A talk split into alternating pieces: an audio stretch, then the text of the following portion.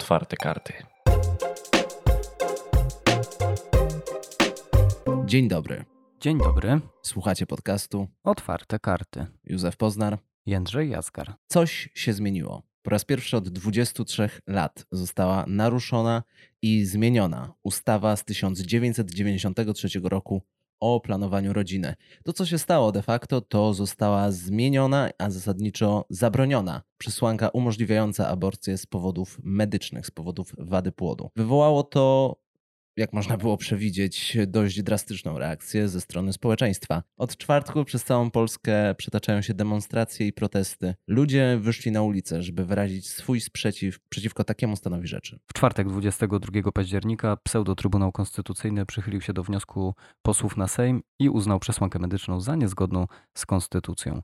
Mówi się o naruszeniu kompromisu aborcyjnego, tego, który został ustanowiony w roku 93, a ostatecznie zmieniony w 97 po wprowadzeniu nowej konstytucji III Rzeczpospolitej. Natomiast wydaje nam się dość dużym nadużyciem posługiwanie się terminem kompromisu aborcyjnego, dlatego że ten kompromis wtedy ustanowiony w żadnej mierze kompromisu nie przypomina. Ale żeby w jakiś sposób tego dowieść, musimy spojrzeć na rys historyczny.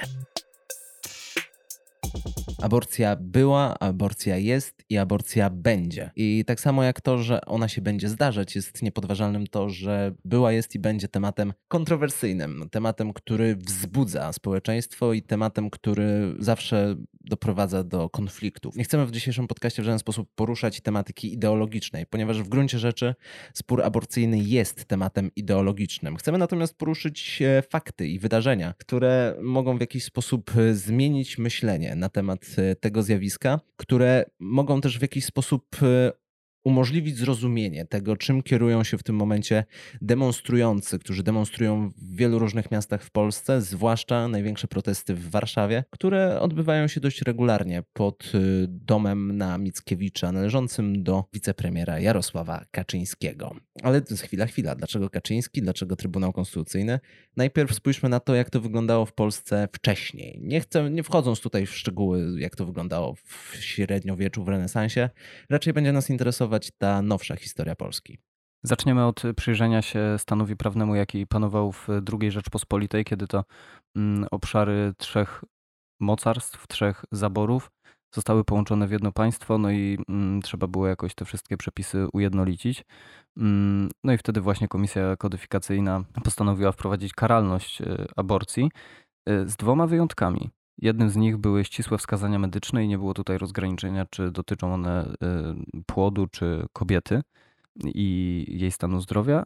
I przesłanka, którą mamy również w dzisiejszej, obecnie obowiązującej ustawie w Polsce, czyli ciąża zaistniała w wyniku czynu zabronionego. W tym przypadku było to zdefiniowane jako gwałt, kazirodztwo bądź współżycie z nieletnią poniżej lat 15. Co jest dość dużym rozróżnieniem w kontekście sytuacji współczesnej w Polsce. To sformułowanie z powodów ścisłych wskazań medycznych. Zasadniczo to był wymóg tego, żeby zabieg był dokonywany przez lekarza. Bardzo wiele zależało zależało od tego, co lekarz uznał za ścisłe wskazanie medyczne. Nie było tam wprost powiedziane, co, czego to może dotyczyć, nie było tam wprost powiedziane, jakie przypadki można do tego zaliczyć. To wszystko leżało tak naprawdę w gestii lekarza. Tak naprawdę do 1932 roku, na przykład na obszarze e, byłego zaboru austriackiego, odpowiedzialności karnej podlegał e, na przykład również ojciec mającego się narodzić dziecka, jeżeli udowodniono mu udział w dokonaniu aborcji, ponieważ komisja kodyfikacyjna y, uchwaliła y, kodeks karny dopiero w 1932 roku i do tego czasu obowiązywały przepisy no właśnie, różne przepisy obowiązywały na terenie e, byłych różnych zaborów. Mm, przez te 7 lat, między 32 a 39, przepisy aborcyjne w Polsce były jednymi z najlżejszych w całej Europie. E, chyba tylko Związek Radziecki posiadał jeszcze bardziej liberalne przepisy, natomiast na zachód od Polski e, sprawa ta była o wiele ostrzejsza, bo tam tej dyskusji nie podejmowano tak mocno jak wtedy w Polsce, a przyczyna tego była taka, że należało w jakiś sposób skodyfikować te przepisy, które były różne na terenie przyłączonych terenów terenów od różnych zaborców. Nie skupiamy się na terenie y, czasów Polski pod okupacją niemiecką, no bo to nie są, to nie była Polska, to były przepisy, które zostały nam narzucone z, przez III Rzeszę. Natomiast w momencie, gdy kończy się wojna i Polska staje się pod parasolem ochronnym y, Związku Radzieckiego i te przepisy w jakiś sposób ustawodawcze są uzależniony od e, woli i decyzji aparatu centralnego, komitetu centralnego oraz właśnie różnych innych wskazań pochodzących za wschodu, e, to tutaj zaczynają się zmiany, które z perspektywy dzisiejszych czasów są bardzo liberalne. Rok 1950 to w ustawie przy okazji o zawodzie lekarza Wtedy wprowadzono wymóg, który polegał na tym, że konieczność przerwania ciąży ze względu na zdrowie kobiety musiała być potwierdzona orzeczeniem komisji lekarskiej i w tej komisji lekarskiej zasiadali lekarze, no jak sama nazwa wskazuje. To było dość podobne względem tego, że w tych przepisach, które były w czasach II RP, tam także były przypadki, kiedy aborcja musiała być potwierdzana przez więcej niż jednego lekarza, na pewno więcej niż tego, który miał tej aborcji e, dokonać.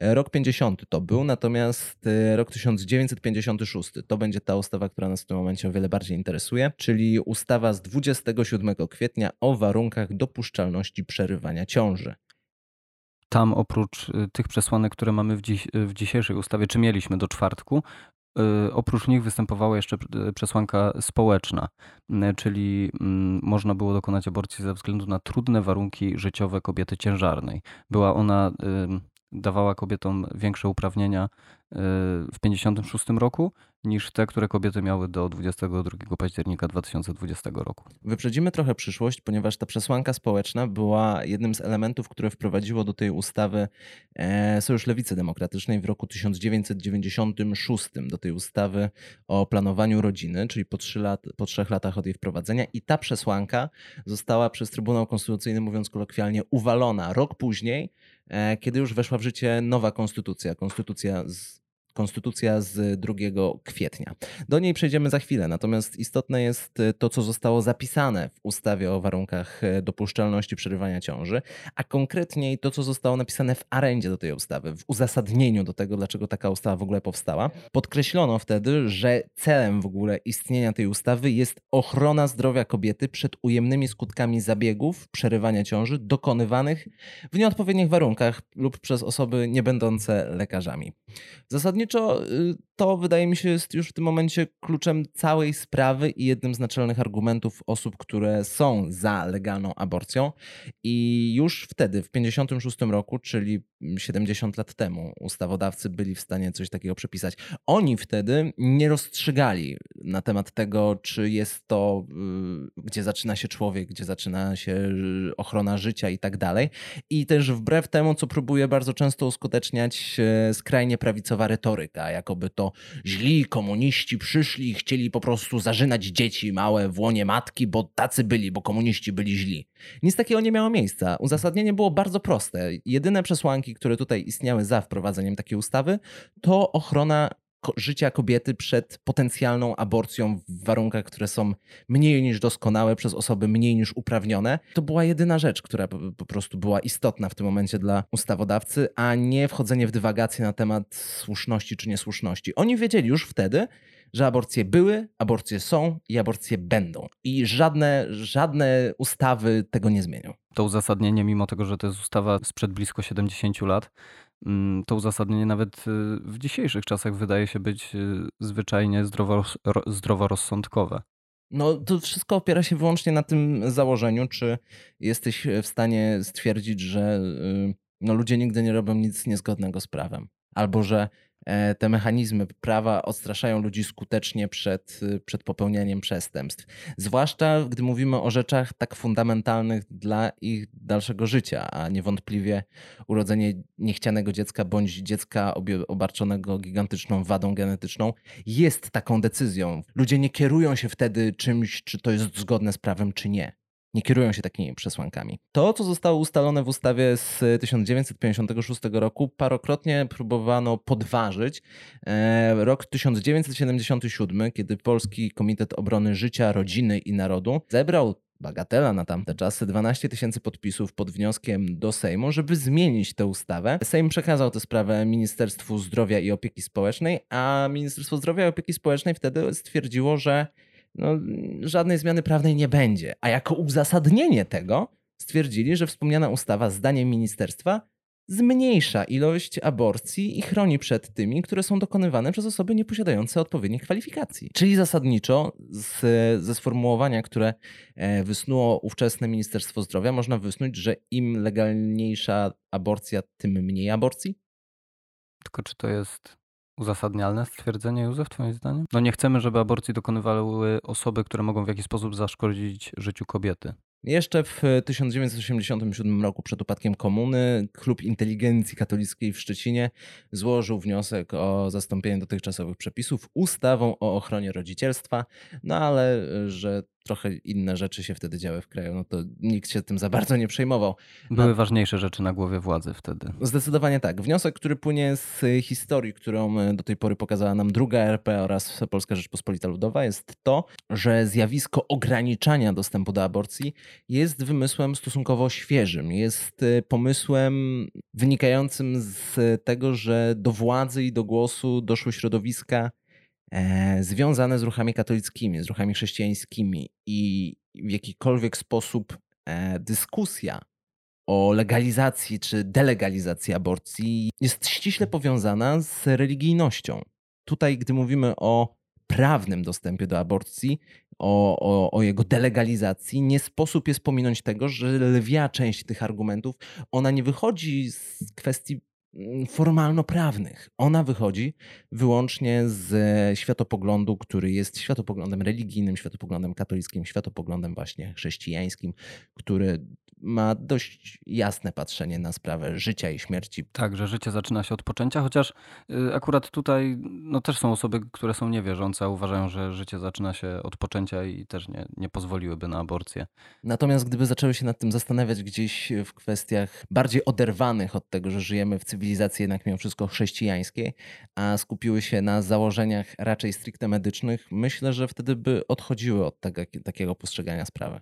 No ale my nie jesteśmy od tego, żeby komuś mówić, co ma myśleć Józef. Dlatego mm, skupmy się może na tym, jak powstał ten tak zwany kompromis aborcyjny z 1993 roku.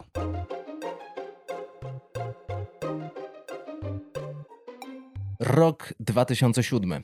Uważam, że osiągnięty 15 czy 14 lat temu kompromis jest kompromisem, którego nie wolno naruszać. Powtarzam, nie wolno naruszać. Krótka zagadka, kogo witam, kogo goszczę, kto powiedział te słowa. W roku 2007 te słowa wypowiedział ówczesny prezydent Polski Lech Kaczyński. Ciekawe, czy dzisiaj Jarosław Kaczyński się z nim zgadza. Nie wiem, czy się zgadza, czy bierze jakkolwiek e, to postrzeganie świata. Nie wiem też, czy Lech Kaczyński wtedy odnosił się do tego kompromisu, który był wypracowany w 93, czy względniał tę przesłankę społeczną uchwaloną przez SLD w 96, czy też chodziło mu o to, co później nie no, wydaje, wydaje, mi się, że Lechowi Kaczyńskiemu chodziło o ten kompromis y, inaczej. Chodziło mu y, o tę ustawę z 93 roku, gdzie były te trzy przesłanki, czyli zagrożenie y, życia lub zdrowia matki, ciężkie uszkodzenie płodu i ciąża, która wynikła z czynu zabronionego, z popełnienia czynu zabronionego. Bo ta przesłanka społeczna, ona pojawiła się na krótko i dość szybko została właśnie przez Trybunał Konstytucyjny uznana za niezgodną z przepisami rangi konstytucyjnej. Więc mamy rok 89, zmienia się władza, e, Solidarność pogoniła komunistów i zasadniczo e, stery statku zwanego Polską obierają ruchy e, kojarzone o wiele bardziej z prawicą, kojarzone z o wiele większym przywiązaniem do wykładni katolicko-chrześcijańskiej. No i aż do 93 roku należało czekać na powstanie ustawy, która zmieni aktualny stan rzeczy. No bo przecież odziedziczyliśmy wtedy e, system prawny po systemie PRL-owskim, więc do tego 93 roku jeszcze funkcjonowały te przepisy związane z, które były ustanowione w tym roku 56. I tak jak można było się domyślić, tak jak wspominaliśmy o tym klubie inteligencji katolickiej w Szczecinie, który dążył, różne jeszcze inne grupy dochodziły, chodziły i wychodziły ustawę z 93 roku właśnie o planowaniu rodziny. To było już e, rok po uchwaleniu tak zwanej małej konstytucji, czyli takiego wstępu, który miał później sprawić, że Polska będzie krajem demokratycznym, do momentu uchwalenia tej dużej, wielkiej konstytucji z 97 roku. Mała konstytucja raczej się nie skupiała na, na, na większości rzeczy, które były zapisane, które są zapisane we współczesnej konstytucji. Tam raczej chodziło o ustalenie tego, co ma do roboty prezydent, co ma do roboty rząd, jakieś tam zmiany samorządowe i tak tak dalej, to, to konstytucja nie była, ta mała konstytucja z 92 nie była tak obszernym aktem prawnym. Natomiast e, w 93 już 7 stycznia uchwalono tę ustawę o planowaniu rodziny, ochronie płodu ludzkiego i warunkach dopuszczalności przerywania ciąży. Ona w swoim pierwotnym brzmieniu w artykule pierwszym ustęp pierwszy mówiła tak: Każda istota ludzka ma od chwili poczęcia przyrodzone prawo do życia.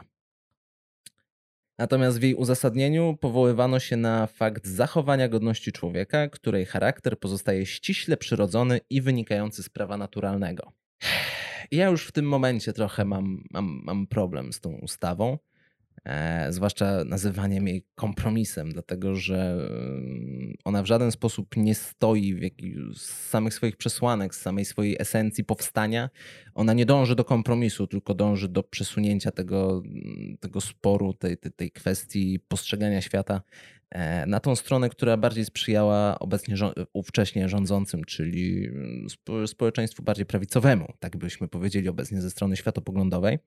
Jedyny powód, dla którego można nazywać ustawę z 1993 roku kompromisem aborcyjnym jest e, raczej jednoznaczność, w jaki sposób e, została przyjęta przez ówczesny Sejm. Głosowało 352 posłów, e, za było 341, przeciw 1, wstrzymało się 10, a nie głosowało 108. No to faktycznie no, zdecydowana większość opowiedziała się za tym e, właśnie stanowiskiem. Nie chcieliśmy, na, nie chcieliśmy sprawdzać, jak wyglądały prace nad tą ustawą i ile tam było chodzenia, ile było zachodu. Ale jeżeli był chociaż ułamek tego, jaką pracę należało włożyć w powstawanie nowej konstytucji z 1997 roku, ile różnych środowisk należało zadowolić z brzmieniem konkretnych słów, no to z całą pewnością było to bardzo, ale to bardzo dużo pracy. Niemniej za tą ustawą e, opowiedzieli się także członkowie ówczesnego SLD, tacy prominentni jak chociażby Włodzimierz Cimoszewicz czy, czy Barbara Blida, więc można powiedzieć, ja nie wiem co nimi wtedy kierowało, no ale z perspektywy no mi się wydaje, tamtych że... czasów, oni mogli to faktycznie postrzegać jako kompromis. No mi się wydaje, że właśnie też trochę o to chodziło, że kraj, który był pogrążony przecież w kryzysie gospodarczym, to nie był czas na jakieś takie światopoglądowe spory i parto po prostu do znalezienia, jak to się mówi Józef, jak najmniejszego wspólnego mianownika. No i ten cel właśnie został osiągnięty przez uchwalenie w 1993 roku ustawy o planowaniu rodziny. Ja chcę wierzyć, że e, środowiska wtedy e, lewicowe, czyli Sojusz Lewicy Demokratycznej, oni doszli do wniosku, że hmm, hmm, hmm, wahadełko za chwilę się zwróci i w sytuacji, w której my dojdziemy do władzy, no to uda nam się przywrócić ten stan z czasów PRL-u. Co, jak pokazała historia, na chwilę się udało, ponieważ w roku 96, kiedy SLD już rządziło w pełni premier Oleksy, premier Cimoszewicz, uchwalono zmianę, nowelę do tej ustawy, I ta nowela, jedyne co, dopuszczała przerywanie ciąży również, gdy kobieta ciężarna znalazła się w ciężkich warunkach życiowych lub trudnej sytuacji osobistej. Jak to wyglądało w praktyce? W praktyce wymagane było złożenie oświadczenia przez kobietę ciężarną i odbycie konsultacji z innym lekarzem e, opieki zdrowotnej lub inną osobą uprawnioną niż ta, która miała e, przeprowadzić ten zabieg. I zabieg można było przeprowadzić, jeżeli kobieta podtrzymywała swój zamiar po upływie trzech dni od konsultacji ta przesłanka, która została właśnie tą nowelą wprowadzona, y, dość szybko stała się przedmiotem postępowania przed Trybunałem Konstytucyjnym i 27 maja 1997 roku y, Trybunał Konstytucyjny w pełnym składzie y, przy kilku zdaniach odrębnych orzekł o niezgodności właśnie tej przesłanki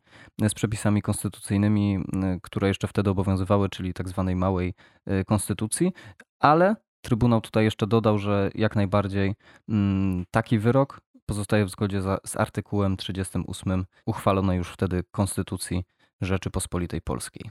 Czyli de facto uchwalając konstytucję z 97 roku, poniekąd ograniczono sobie możliwy dostęp do tej aborcji na żądanie bądź aborcji z przesłanek społecznych, bo te przesłanki społeczne mogły być najróżniejsze i de facto, gdy jest dozwolona aborcja z przesłanek społecznych na takich zasadach, e, jak było to e, ustalone w 96 roku, możemy mówić o formie wersji aborcji na życzenie, tutaj w dużym cudzysłowie, bo tak to bywa dla uproszczenia nazywane. Ale jeszcze tutaj jest jedna bardzo ciekawa kwestia, to znaczy w jaki sposób w ogóle ten artykuł dotyczący ochrony życia ludzkiego znalazł się w polskiej y, konstytucji, ponieważ projektów konstytucji było kilka. Była też, był też jeden projekt złożony przez środowiska bardziej prawicowe, gdzie wprost się mówiło o ochronie życia od momentu poczęcia. Natomiast w toku prac nad konstytucją z 1997 roku była powołana specjalna komisja konstytucyjna w Sejmie Rzeczypospolitej. No i tam po długich, długich debatach, polecam tutaj szczególnie lekturę debaty między Tadeuszem Mazowieckim a Markiem Borowskim, wypracowano y, takie rozwiązanie, że ok, godzimy się na ten artykuł o ochronie życia, nie precyzujemy od kiedy on ma następować. Oczywiście później Trybunał Konstytucyjny w swoim orzecznictwie potwierdził, że mm, chodzi o ochronę życia y, od poczęcia, natomiast mm, to była jakby chyba dalsza część tego kompromisu z 1993 roku. Pozostawiono w rękach ustawodawcy regulowanie mm, przesłanek, które pozwalałyby na aborcję. Natomiast y, później te przesłanki mogą zostać wniesione do Trybunału Konstytucyjnego, który z kolei może to w jakiś sposób weryfikować i może e, stwierdzać, czy to jest zgodne z dalszą częścią, z ogółem Konstytucji, bądź nie. Tak naprawdę to trochę przypomina sytuację ze Stanów Zjednoczonych, gdzie w zależności od tego, czy mamy w Najwyższym Sądzie Konstytucyjnym e, sędziów bardziej konserwatywnych lub bardziej liberalnych, od ich interpretacji tak naprawdę zależy, czy ten przepis zostanie uznany za zgodny z Konstytucją, czy nie. Jeżeli chodzi o przepisy współczesnej Konstytucji, które jakiś sposób e, wskazują i najczęściej na nie będą się powoływać e, zwolennicy zakazu aborcji, no to są, jest tych artykułów bardzo dużo i faktycznie one są skonstruowane w taki sposób, że na upartego można do nich znaleźć jakąś taką interpretację, która by wynikała e, za obroną życia. By nie wspomnieć o artykule pierwszym e, Konstytucji, czyli Rzeczpospolita Polska jest dobrem wspólnym wszystkich obywateli. No i ktoś mógłby się spierać, oczywiście, no to obywateli, no to znaczy wszystkich, no to także dzieci poczętych. No ale wtedy inny prawnik kontruje to mówiąc, że zasadniczo chwila, chwila. Obywatelstwo polskie nabywa się przez urodzenie z rodziców będących obywatelami Polski, a inne naby przypadki nabycia obywatelstwa polskiego określa ustawa ustawa. Wydaje mi się, że to, co chcemy w tym momencie powiedzieć, to to, że konstytucja jest napisana w sposób tak poetycki, użyję tego sformułowania, tak wieloznaczny, że wszystko naprawdę zależy od siły prawnika, który stoi po jednej i po drugiej stronie oraz od wewnętrznych przekonań e, tych, którzy będą orzekać w danej sprawie. Bo tak naprawdę chodzi tutaj o dwie wartości, które stoją e, ze sobą w sprzeczności i trzeba stwierdzić, która wartość czy które prawo stoi wyżej, to znaczy, czy wyżej stoi godność przyrodzona mm, osoby ludzkiej, w tym przypadku kobiety, i jej prawo do samostanowienia, czy wyżej stoi właśnie ochrona życia poczętego. To są te dwie wartości i jedni twierdzą, że jedno jest ważniejsze, inni twierdzą, że drugie jest ważniejsze. No i tutaj ja nie widzę w ogóle żadnego sposobu, żeby osiągnąć jakikolwiek kompromis, bo to jest trochę jak dyskusja na tematy, nie wiem, jak na przykład w matematyce ktoś by dyskutował nad słusznością jakiegoś rozwiązania, mając dwa totalnie sprzeczne aksjomaty. No tutaj powołałeś się przed chwilą na przykład Stanów Zjednoczonych i z tego co pamiętam sprawa aborcji w sprawach zjednoczonych wyglądała dokładnie tak jak y, opisujesz w ten sposób, że w latach 70. była y, rozprawa, słynna rozprawa Roe versus Wade, kiedy to kobieta pozwała chyba gubernatora stanu Teksas i Sąd Najwyższy orzekł, że każda kobieta ma prawo do aborcji, ponieważ e, wynika to z praw do prywatności i wolności, które gwarantowała 14 poprawka do Konstytucji, nie skupiając się wtedy w żaden sposób na pozostałych argumentach w stylu e, wolność do życia i tak dalej. Było stanowione, że jest prawo do wolności, prawo do prywatności i Konstytucja to gwarantuje i aborcja mieści się właśnie w tym zakresie. Więc można sobie wyobrazić z łatwością, że inny Trybunał Konstytucyjny mógłby się powołać na zupełnie inne przepisy Konstytucji i w ten sposób uzasadniać jej legalność bądź nie. Ale może do e, tych wszystkich takich e, prawniczych terminów, bo to jest tak naprawdę dyskusja sprowadzona do tego, która wartość jest dla nas jako ludzi, którzy mają jakieś swoje poglądy, mm, która wartość jest dla nas e, ważniejsza i która powinna podlegać większej ochronie. Przyglądając się statystykom, można stwierdzić, że liczba legalnych aborcji w Polsce rośnie z roku na rok. To znaczy w 2009 roku Przeprowadzono ogółem niewiele ponad 500 aborcji, w 2018 roku było już to ponad 1000, natomiast w 40-milionowym kraju gołym okiem widać, że to są zdecydowanie zaniżone liczby. Ciężko tutaj ocenić, y, ile tak naprawdę aborcji w Polsce się dokonuje. Możemy się jedynie kierować jakimiś wskazaniami bądź e, badaniami sondażowymi. Jedno z nich w 2013 roku przeprowadził CEBOS, e, badanie zatytułowane Doświadczenia aborcyjne Polek. Te badania wskazywały, że ciążę z, przerwała z dużym prawdopodobieństwem nie mniej niż co czwarta, ale też nie więcej niż co trzecia dorosła Polka, czyli mieści się to nam w widełkach powyżej 25%, ale mniej niż 35%, co z kolei oznaczało, że w skali społeczeństwa jest to circa about od 4 do 5 milionów kobiet. Stan na 2013 rok. Są także statystyki, które prowadzi m.in. Federacja na Rzecz Kobiet i Planowania Rodziny. Od lat monitoruje, jak w naszym kraju działa ta ustawa aborcyjna z lat 90. i według nich, y, przynajmniej według badań sprzed kilku lat, e, nielegalnych aborcji w Polsce odbywa się od 80 do 150 tysięcy rocznie. No to są statystyki podawane przez Federację na Rzecz Kobiet i Planowania Rodziny. Druga strona sporu, czyli organizacje pro-life mówią o liczbie rzędu od 7 do kilkunastu tysięcy aborcji rocznie. Tutaj dużo rzeczy zależy od intencji i metody badawczej, którą się użyje.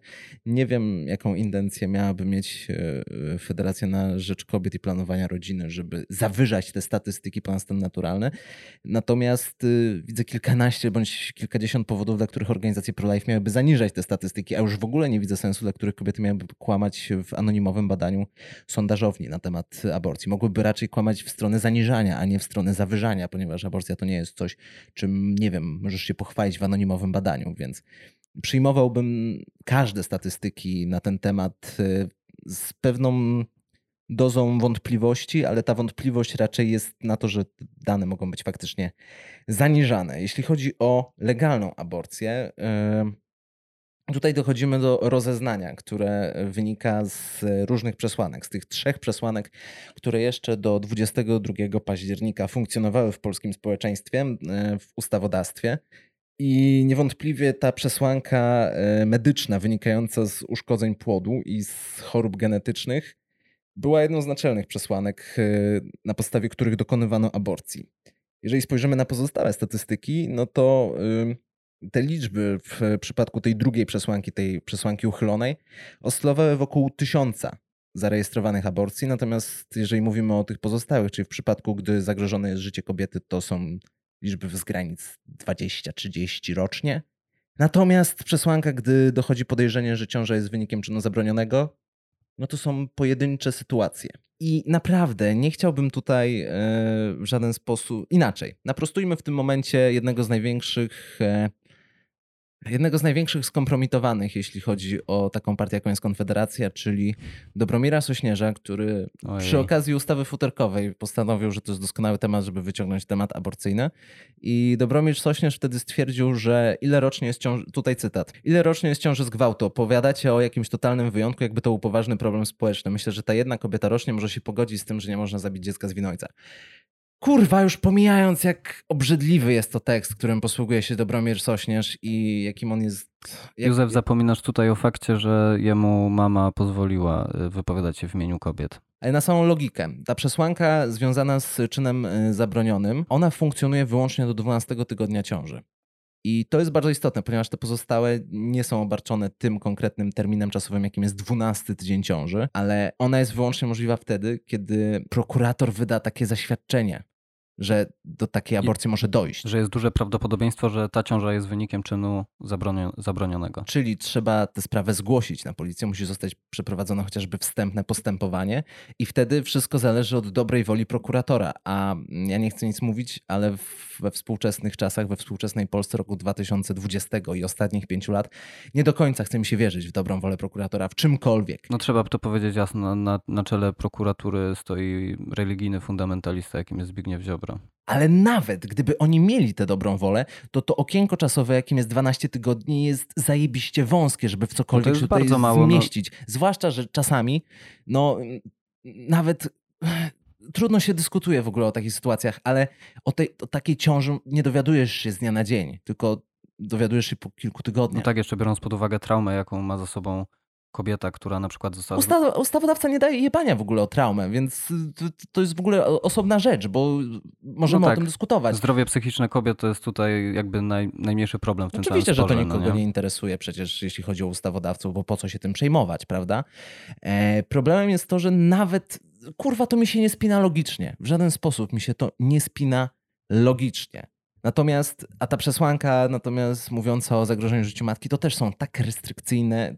To nie jest każda sytuacja, w której zdrowie i życie matki może być zagrożone. Nie, nie, nie. To, to, jest, to chodzi o to, że może się zdarzyć naprawdę bardzo wiele różnych czynników, które sprawią, że okej, okay, ta przesłanka zostaje wypełniona i ona też zależy od, w dużej mierze od tego, jakiego, na jakiego lekarza się trafi. Ja jeszcze tylko chciałem tutaj y, trochę wrócić do tego rysu historycznego, ponieważ jeżeli chodzi o mm, statystyki z drugiej Rzeczypospolitej, kiedy to liczba ludności w Polsce była trochę mniejsza, mm, też y, między 30 a 40 milionami, natomiast mniejsza niż dzisiaj. Wówczas, y, biorąc pod uwagę statystyki przyjęć do szpitali z rozpoznaniem sztucznych poronień, y, to było to na przykład w 1938 roku prawie pół miliona. Także wydaje mi się, że te szacunki. Ale też musisz pamiętać o tym, że wtedy populacja Polski była o wiele mniejsza. Znaczy nie była o wiele mniejsza, ale o parę milionów tak. No tak. Bo wtedy było chyba 32, 32 miliony y, obywateli w Polsce. Natomiast y, to trochę pokazuje, znaczy nie wiem na ile tutaj możemy y, porównywać te okresy, no bo to dzieli 80 lat. E, rok 38 i 2020. Natomiast e, te szacunki Federacji na Rzecz Kobiet, e, no wydaje mi się, że ta liczba ponad 100 tysięcy aborcji rocznie w Polsce jest taką liczbą realną. Na samym wstępie użyłem sformułowania, że nazywanie kompromisu aborcyjnego kompromisem jest głupie. I to zdanie podtrzymuję i podtrzymywać będę, dlatego że średnio mnie interesuje to, że y, wtedy parlamentarzyści w 1993 roku z różnych pobudek, które obecnie są nie do przewidzenia, podjęli taką decyzję, a nie inną i powiedzieli w miarę spójnym głosem, pomimo tego, że stu posłów nie głosowało, w miarę spójnym głosem podjęli decyzję, ok, idziemy na to, mogli się kierować wieloma różnymi rzeczami. Wedle kompromisu aborcyjnego aborcja jest domyślnie zamknięta domyślnie nielegalna. Kompromis aborcyjny z góry zakładał, że aborcja jest nielegalna, kropka. Natomiast wewnątrz tego kompromisu, wewnątrz tego, że jest zabroniona, dopuszczał trzy wyjątkowe, bardzo specyficzne sytuacje, a nie dopuszczał tej czwartej przesłanki, tej przesłanki, która jest y, najbardziej istotna. To nie jest tak. Pytanie, z czego, kto z czego tutaj rezygnuje? Bo ja tego, trochę tego nie rozumiem. To, że ten kompromis nie dopuszczał tej czwartej przesłanki, wynikało wyłącznie z tego. Czyli aborcji ze względów społecznych. To, że kompromis nie dopuszczał tej przesłanki, wynikało wyłącznie z tego, o czym już mówiłem wcześniej, że światopogląd w Polsce, światopogląd narodu polskiego, jak i przedstawicieli narodu polskiego, czyli parlamentarzystów, przesunął się drastycznie w prawo po roku 89. Tutaj można wprowadzić termin e, z socjologii nazywany oknem Overtona, czyli to, że debata publiczna mieści się zazwyczaj w zamkniętym zamkniętych ramach i wprowadzanie poglądów albo ich wyprowadzanie zależy od tego, jakie są nastroje społeczne i pogląd, który jest radykalnie lewicowy i radykalnie prawicowy, nie będą postrzegane tak samo radykalnie, ponieważ w Polsce obecnie to okno Overtona jest przesunięte dość mocno na prawo i te poglądy, które są lekko prawicowe, ale dalej prawicowe, postrzegane jako prawicowe na całym świecie. W Polsce one będą postrzegane jako centrowe, jako takie no... Normalne. Ni w to, ni w tamtą. Tak, są postrzegane jako najbardziej normalne poglądy, które są lekko lewicowe w Polsce, już są od razu postrzegane jako skrajna lewica. To można zauważyć podczas dyskusji, którą, nie wiem, chociażby Partia Razem próbuje wprowadzać na temat podatku progresywnego. Nagle to jest postrzegane jako komunizm, jako najgorsza, najbardziej radykalna sytuacja, podczas gdy raczej patrząc na świata jest to postrzegane jako postulat centrolewicowy, socjaldemokratyczny, nie skrajnie radykalnie lewicowy. Nie jest to nic dziwnego, prawda? Natomiast poglądy, które są radykalnie prawicowe w Polsce, one dalej się mieszczą w tym okienku dyskusji. Nagle one mogą być wprowadzane do, do, do jakiejkolwiek debaty, bo one mieszczą się w tym zakresie. To też pokazuje y, to, jak bardzo są zakrzykiwane osoby, które mówią o aborcji na życzenie, na przykład, nie wiem, do trzeciego miesiąca ciąży, bo od razu to jest y, zakrzykiwane właśnie przez obrońców życia, że to jest niemoralne i miejsca w debacie publicznej w Polsce na tego typu pogląd jak na razie przynajmniej nie ma. Noam Chomsky w latach 90. dość trafnie y, zdiagnozował tę sytuację, że najprostszym i najlepszym sposobem, żeby społeczeństwo, którym rządzisz, było posłuszne i jak najbardziej pasywne, to jest to, żeby zawęzić spektrum dyskusji. Czyli dozwolić, powiedzmy, dwa, dwa dopuszczalne poglądy, które są do siebie dość podobne, ale nie pozwolić na żadne inne i pozwolić na bardzo zaognioną dyskusję w tych dwóch, powiedzmy, aspektach i nagle się okazuje, że niewiele, jest, niewiele w tym państwie się zmieni, ponieważ nawet jeżeli szala się przechyli w jedną bądź w drugą stronę, no to w tej perspektywie ogólnej nie zmieni się praktycznie nic. Tylko, że te bardziej skrajne mm, poglądy są w ogóle wykluczone z jakiejkolwiek dy dyskusji. Nie wiem, czy cię dobrze rozumiem, Józef. Tak, i teraz wynika to z tego, że Polska po 1989 roku znalazła się w tej strefie wpływów e, prawicowych. Wynikało to z tego, że zaczęły rządzić partie prawicowe. No ale które... też wpływ e, kościoła e, Oczywiście, to katolickiego, był, to który zaczął dość jawnie współtworzyć trzecią RP. Oczywiście i z tego wynikało większość poglądów prawicowych, wtedy partii prawicowych. To, że w ogóle sprowadziliśmy poziom dyskusji do, w Polsce do wyboru pomiędzy PO i PiSem jest najlepszym tego dowodem. Zarówno Platforma Obywatelska, jak i Prawo i Sprawiedliwość to są partie prawicowe. Jedna jest bardzo chadecka, a druga jest konserwatywno-prawicowa, ale to wciąż są partie prawicowe według wszystkich możliwych standardów, jakie są. I ludzie krzyczący, że to są lewacy, to nic nie zmieni. To są partie prawicowe według każdego normalnego znaczy, standardu. Jeżeli mówimy o światopoglądzie, owszem. Są to partie prawicowe, no lub tam centroprawicowe, w zależności od tego, którego posła akurat sobie weźmiemy na tapet. Tutaj pozwolę sobie poruszyć sytuację, która była dość głośna przy okazji sprawy Margot i e, spraw wieszania flag LGBT na, na budynkach. Ludzie postrzegali to jako zachowanie bardzo radykalne. No przecież to jest obrazoburcze, jak można w ogóle na pomniku e, powiesić flagę tęczową a nie jest postrzegane w podobny sposób obrazoburczy wywieszanie billboardów e, z zmasakrowanymi płodami. Tylko to już przy, zostało przyjęte przez dyskusję społeczną, że a no to ta Mordo Juris coś takiego sobie wywiesiło. To już nie szokuje aż tak, jak powinno szokować. Więc recepta na to jest taka, że lewica powinna jak najbardziej wychylać to wahadełko w lewo i wtedy Wtedy, dopiero wtedy można doprowadzić do jakiegokolwiek kompromisu, gdy obie radykalne strony są postrzegane jako tak samo radykalne. Dlatego kompromis aborcyjny w nomenklaturze profesjonalnej jest nazywany gówno kompromisem, ponieważ nie ma nic wspólnego z kompromisem. Hmm. Józef twierdzi, że ustawa z 93 roku o planowaniu rodziny nie jest kompromisem. Ja się z nim zgadzam w takim sensie, e, że ona nie rozstrzyga, które wartości stoją wyżej. Mm, I też nie mówi, że one są w jakiś sposób równe, więc to nie jest chyba żaden kompromis. To znaczy nie rozstrzyga, czy wyżej stoi y, ochrona życia poczętego, czyli mm, tego stwierdzenia ukutego w orzecznictwie Trybunału y, Konstytucyjnego już od lat 90., y, czy wyżej stoi wynikające z godności osoby ludzkiej, na przykład wolność sumienia, czyli czy tam wolność kobiety do dokonania aborcji. Pytanie brzmi, czy takie rozstrzygnięcie w ogóle musi być, czy ono musi zaistnieć, czy ono musi w państwie funkcjonować. Wydaje mi się, że ostatnie wydarzenia, które obserwujemy e, w Polsce, jasno pokazują, że coś się zmienić musi. I ten cały bardzo, ale to bardzo długi wstęp i rys historyczny był niezmiernie potrzebny do tego, aby podyskutować o obecnej sytuacji e, w trzeciej RP i o wszystkich tych wydarzeniach, które dzieją się na przestrzeni ostatniego tygodnia w kontekście aborcji. O tym e, porozmawiamy w następnym odcinku podcastu Otwarte Karty. Dzięki wielkie za słuchanie, Józef Poznar. Jędrzej Jazgar. Słyszymy się już wkrótce. Trzymajcie się ciepło. Cześć.